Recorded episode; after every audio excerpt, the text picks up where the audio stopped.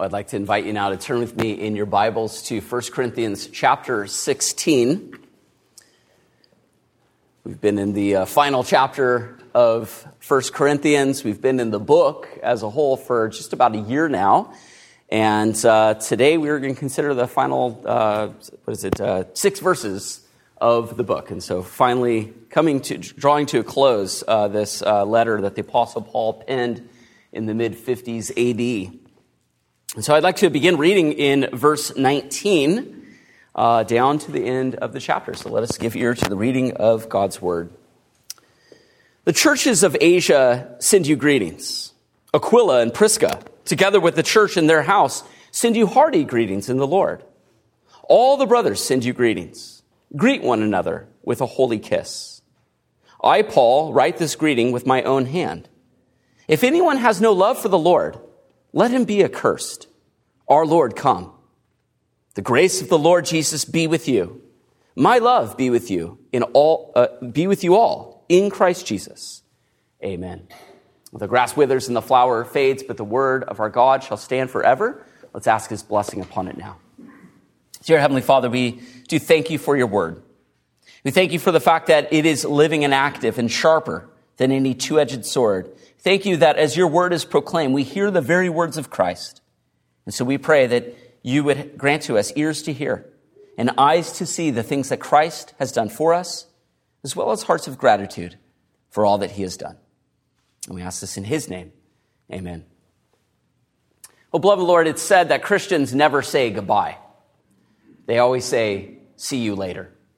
That's because no matter what happens, whether it's here, there, or in the air when Christ returns, we will all be reunited.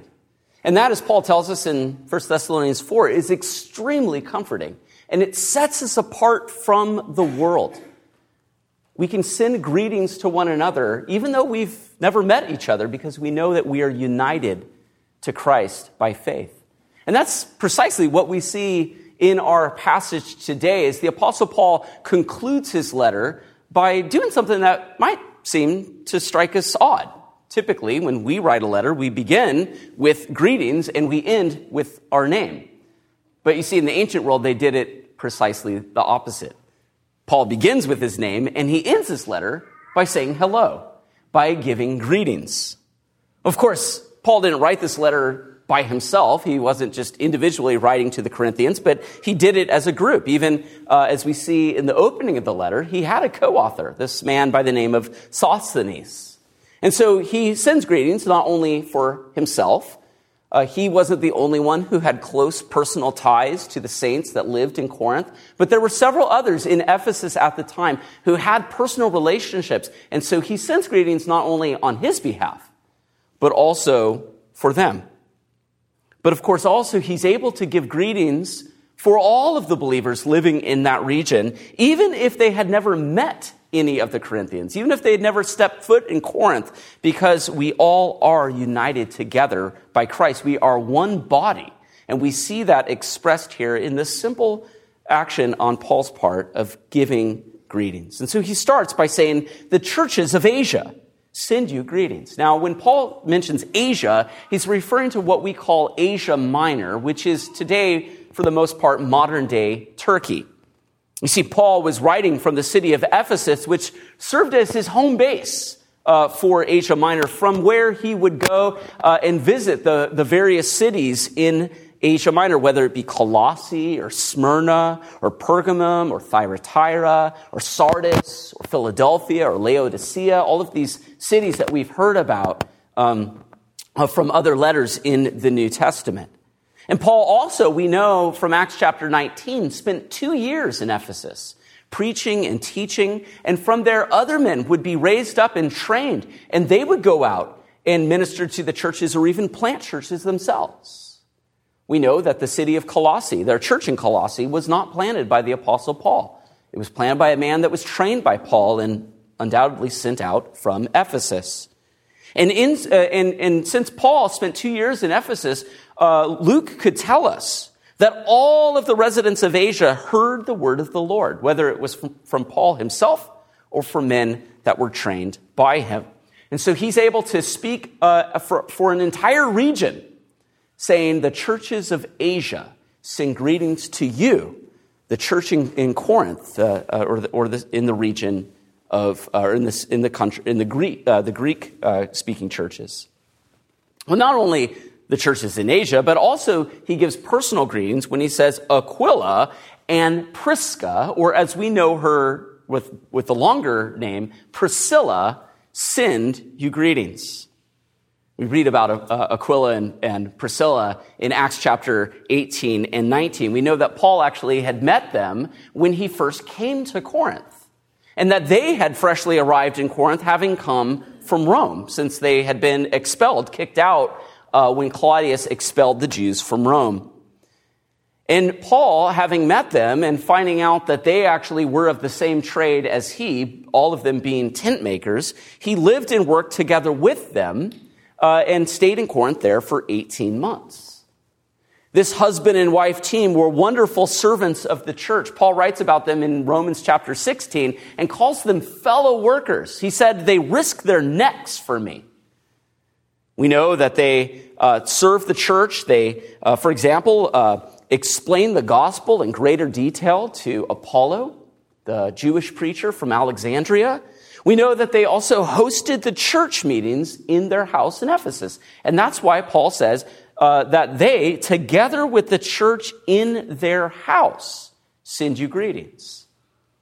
Now, it's important to note that when Paul talks about a, a house church, he's not speaking of it in the modern sense that we speak of people having a house church, that is, they meet in their home apart from the, corp, uh, from the corporate uh, community of faith. I'm not going to go to church, I'm just going to have church in my house. No, that's not what he's saying. He's saying that the church, the church, met in houses. This is a day and age before they would have church buildings. And so, where they typically met were in people's homes, and Aquila and Priscilla were some of those who would open up their house. And the church met in their, uh, in their place of residence. And so, we know, as we've seen several times throughout the book of, of 1 Corinthians, that the church is not a building, it is a people, but also a place. It is a people who are united to Christ and therefore are united together in one spirit who gather together in a place, whether that be Palisades Elementary or the home of Priscilla and Aquila, or even a, a, regular church building as we think of it, they gather in a place to do certain things. That is, hear the word of God and offer up prayers. And so we see here that Priscilla and Aquila are once again serving the church by opening up their house uh, uh, in uh, having moved from Corinth to the city of Ephesus. And th- this couple really get around because in about two years' time, when Paul finds himself in Corinth and he's writing to the church in Rome, we see at the very end of the letter, he gives greetings to Priscilla and Aquila, who are back in Rome, and guess what? Hosting a church in their house. And so we see that these people were probably people of means since they were able to move to and fro almost at will, and also were servants of the church primarily by opening up their house for the corporate fellowship of the saints. So they give hearty greetings. And it's fitting in light of the fact that they had spent a significant amount of time in Corinth. No doubt they had personal, uh, uh, uh, uh, they had met people, they, were, they had friends there, personal connections in Corinth. And so it's fitting that they give a hearty or many greetings to the church. Unless Paul leave anyone out, having said the churches of Asia greet you, the uh, Priscilla and Aquila greet you. He, he has sort of this blanket greeting when he says, All the brothers send you greetings. And then he gives a command which might strike us as somewhat odd as 21st century Americans when he says, Greet one another with a holy kiss. Now, boys and girls, you might think, that's kind of gross. But you see, the apostle Paul actually says this, not just here, but in four of his letters. He gives the command to greet one another with a holy kiss. And Peter does the same thing at the end of his first epistle, except he calls it a kiss of love, an agape kiss. This instinctive and universal sign of love and affection, kissing somebody, whether it be on the lips or on the cheeks, it was also connected in the ancient world with recognition and respect. You would kiss somebody to show deference and respect to them. But the fact that Paul calls this kiss a holy kiss means that it sets Christians apart from the rest of the world. They would do this in their corporate gatherings, uh, and, and this would be a beautiful display of love and unity of the body of Christ. The, the fact that they're kissing one another shows that they were all equal in Christ. It's interesting that by the fourth century, the practice of kissing the ring of the bishop began to uh, creep into the church. And we see that hierarchy begins to come back into the church, but it wasn't so. At least it shouldn't be so in, uh, um, in the church of Christ. We are all equal. And this kiss of love and affection and respect was a sign of that. Well, having passed along others' greetings, it's now Paul's turn to give his own personal greeting. And we see that in verse 21 when he says, I, Paul, write this greeting with my own hand. Now we may pause and think, well, wait a minute. Didn't you write the whole letter with your own hand, Paul? Well, no. You see, the Apostle Paul, following the custom of the ancient world at the time, following probably what most New Testament writers did, is that they themselves personally did not write the letter. And so this picture of, you know, picturing the Apostle Paul in a room sitting at a desk with a quill pen, sitting down and scratching out the letter to the Romans or Corinthians is actually misguided. Paul didn't write the letter to, uh, to the Romans. A guy by the name of Tertius did. And we know that from Romans chapter 16, where we read, I, Tertius, who wrote this letter, send you greetings in the Lord. You see, Paul, following the custom of the ancient world, would dictate his letter to a scribe or a secretary, and that person would, would literally physically write the letter down on the parchment. Perhaps for this occasion, it was Sosthenes who is mentioned in the opening verses of the letter, or perhaps somebody else. And yet it was Paul's custom that after having completed the bulk of the letter, when it came to time for him to write his own personal greetings at the very end, the apostle Paul would take the pen and he would write it with his own hand. And uh, as he says in 2 Thessalonians chapter 3, this is a sign of authenticity to prove that the, le- the letter in fact came from Paul's own hand. They'd be able to recognize his own distinctive handwriting Presumably, in letters that would be larger than the letters of the scribe, uh, Paul perhaps had eyesight issues and he wrote with large letters. That's what he says in Galatians chapter 6, where he says, See what, with what large letters I am writing, writing to you now. And yet, not only was this a sign of uh, authenticity that this letter, in fact, came from Paul, but it also is a nice personal touch as they're able to see something that Paul physically did gives that personal connection to the churches that he knew and loved as they would receive this letter and read it in, the, in church. While it was typical for Paul to write his own greetings with his own hand, the particular greeting that he gives here at the end of 1 Corinthians is anything but typical. He's, he has the typical things, may the grace of the Lord Jesus Christ be with you. But he also includes something else which is somewhat different than all the rest of his letters in that he includes not only a prayer, Our Lord come, but also a curse. And so let's look at these things and consider the significance of these somewhat odd uh, distinctives of his greeting here. He starts off with this curse in verse 22 if anyone has no love for the Lord. Now you'll notice that this is a conditional curse. It's not a personal curse. He's not naming names. He's, he's describing a type of individual, a, a category into which people would fall. It's not personal. The curses of the New, New Testament are never personal, but they describe a particular category. And this category of person is one who has no love for the Lord. If you were reading this in Greek, you would notice that the word here for love is not the same word that is in verse 24, where he says, My love. There, that word is the familiar Greek word agape, what we might call Christian love.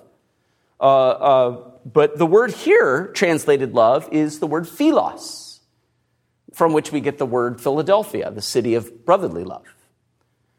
This word is actually related to the word for kiss, where he says, Give one another with a holy kiss. So perhaps it's because that word for kiss was on his mind that he speaks here of, that he uses this word philos as opposed to the Greek word agape. But I think the significance here, uh, the significance here is, is that Paul does not say, if anyone does not love the Lord his God with all of his heart, soul, mind, and strength, because if he says that, we would all be in trouble. This curse would come upon all of us because none of us love God with all of our heart, heart, soul, mind, and strength. But what he says is if anyone has no love, zero love. And so the idea here is it's not, he's not just describing a person who has a lack of love or is somewhat deficient in his love for the Lord. No, he's describing somebody who has positive disdain, hatred for the Lord Jesus Christ. We even use that term today when we say, Oh, I have no love for that person. You despise that person. And that's the type of individual that the Apostle Paul is describing here. People who hate the Lord. They should not expect blessings from the Lord, but rather a curse. The word that he uses here to describe the curse is an Aramaic term, anathema. Let him be anathema, the Apostle Paul says. This is similar to what he says in, in his opening uh, chapter of Galatians when he said, But if, if even we or an angel from heaven should preach to you a gospel contrary to the one we preach to you, let him be accursed, anathema. As we have said, as we have said before, so now I say again, if anyone is preaching to you a gospel contrary to the one you received, let him be accursed. Anathema. Now, previously in this letter, back in chapter 12, the apostle Paul said that no one speaking by the Holy Spirit would ever say, anathema Jesus. Anathema Iesus. And I suggested to you at that time that Paul wasn't saying that, uh, that, that Paul wasn't describing somebody cursing Jesus, that Jesus is accursed, as it's typically translated in the English versions. No, but that what Paul was saying and what he was describing is that people were not cursing Jesus, but rather praying that Jesus would curse their enemies. And that's why Paul says no one praying by the Spirit of the Lord would ever pray something like that. That is, praying that Jesus would curse your enemies or even your rivals in church. Well, if that's the case, then what's the difference here? What's the difference between Paul condemning such behavior in chapter 12 and calling upon the Lord, or at least cursing those who have no love for the Lord? Well, back in chapter 12, the Corinthians were likely using the Lord's name in vain for their own personal gain.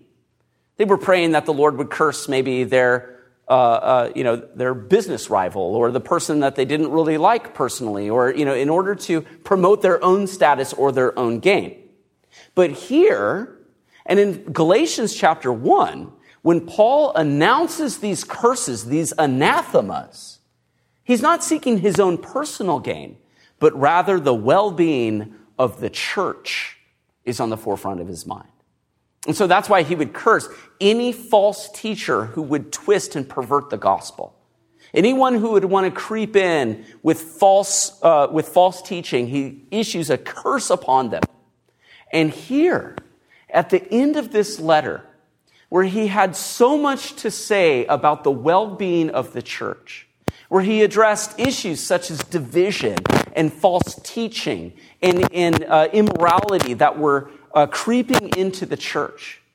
The Apostle Paul has another curse. If anyone has no love for the Lord, let him be accursed. You see, when the Corinthians were dividing themselves over their favorite preacher, saying, I follow Paul or I follow Apollos, Paul said, Is Christ divided? You see, their dividing the church was dividing their Lord because the church is the body of the Lord. Or when they were abusing the Lord's Supper by not taking into consideration their fellow believers, Paul says that they were eating and drinking judgment on themselves. Why? Because they were not discerning the Lord's body. You see, since the church is the body of the Lord Jesus Christ, an attack uh, against his church is an attack against the Lord himself. And Paul knew this all too well. Before he was known as the Apostle Paul, he was Saul of Tarsus. And he was marching on his way on the road to Damascus to persecute the church. And yet, when he saw that light, the risen Lord appear to him, the words that he heard were Saul, Saul, why are you persecuting me? At that moment, the Apostle Paul knew that whenever you attack the church, you attack the Lord. And he knew that the things that were going on in, Corinth were not just attacks against the church, they were personal attacks against the Lord Jesus Christ.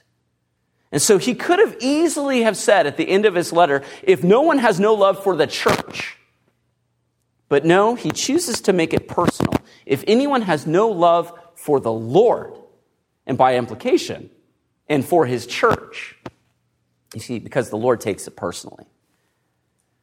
He says that, he drives that home back in chapter 3 when he says, If anyone destroys God's temple, describing the church, God will destroy him. For God's temple is holy, and you are that temple.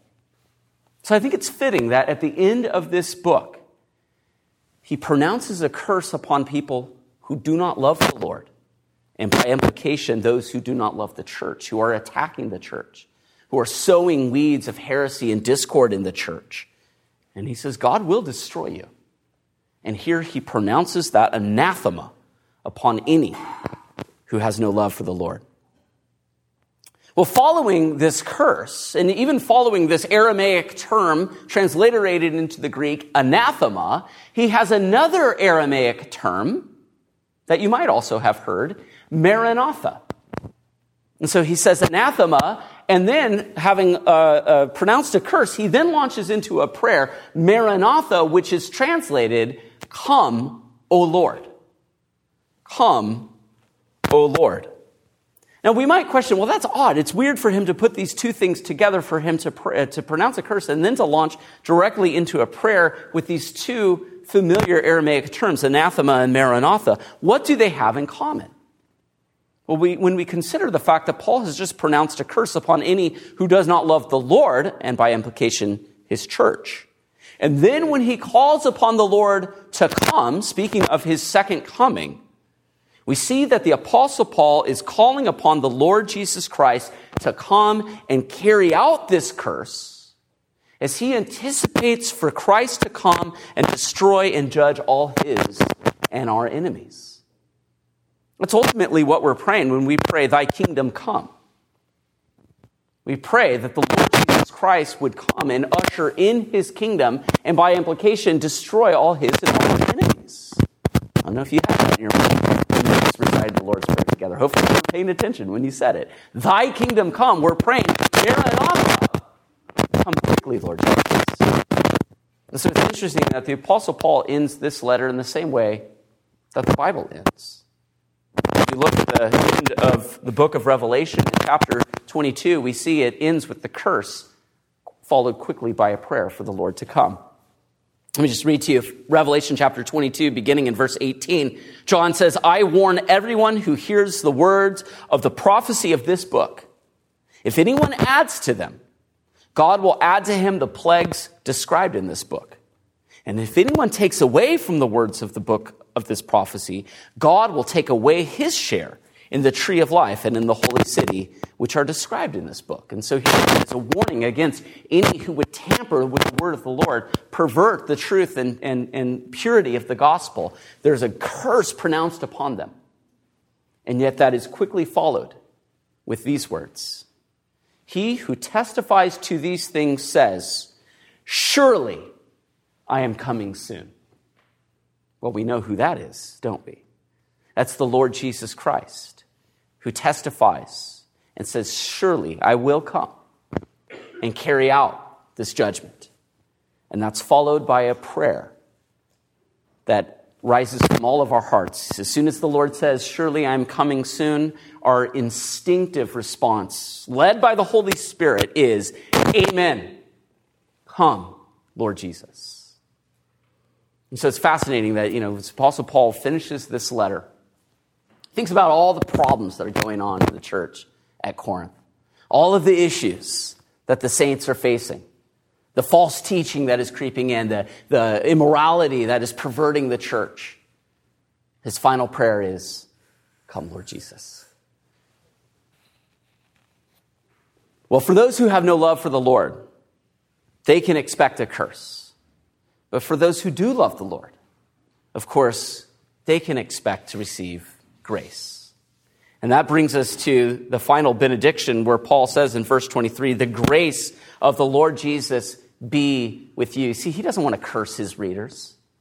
He doesn't want them to be the recipients of Christ's final judgment at the last day when he comes. No, he wants them to delight in the grace of the Lord Jesus Christ, as he says, May the grace of the Lord be with you. Unmerited favor, demerited favor. We have done nothing to earn it, and yet we receive it freely from his hand. It was grace that caused us to love, love him in the first place. As John says in John, 1 John 4, we love because he first loved us. And so it's not like Christ gives us grace because we love him. He gives us grace in order to love him. And then he gives us more grace so that we can continue to love him. Paul's driven that point home many times throughout this letter. Back in chapter 4, he says, What do you have that you did not receive? It's all of grace. And in chapter 15, speaking of himself, he says, But by the grace of God, I am what I am. You see, we are in a constant need for grace. This is why the Apostle Paul begins his letter by saying, The grace of the Lord Jesus Christ be with you. And he ends his letter by imparting grace to his readers. Well, not only the grace of Christ, but also, and this is another distinctive feature of 1 Corinthians, the Apostle Paul also wants to convey his own personal affection for the Corinthians when he says, after the grace of the Lord Jesus be, Jesus be with you, he says in verse 24, my love be with you. See, this has not been an easy letter to read. For those of you who've been with us consistently the past year, we have had to deal with many serious issues. And the Apostle Paul has had to take a very serious and somber tone with his readers, whom he regards as his spiritual children. He has written to them as a father. And as a good father does, he disciplines the sons he loves. You know, when I was a child, I received many spankings from my parents. And anytime I was supposed to receive a spanking, I was always assured, I'm doing this. Why? Because I love you. Now, as a kid, you think, it's not true. But when you grow up and you have kids of your own, you realize, no, you're doing this out of love. And yet you need to convey that. You need to assure them time and time again Look, I'm doing this because I love you.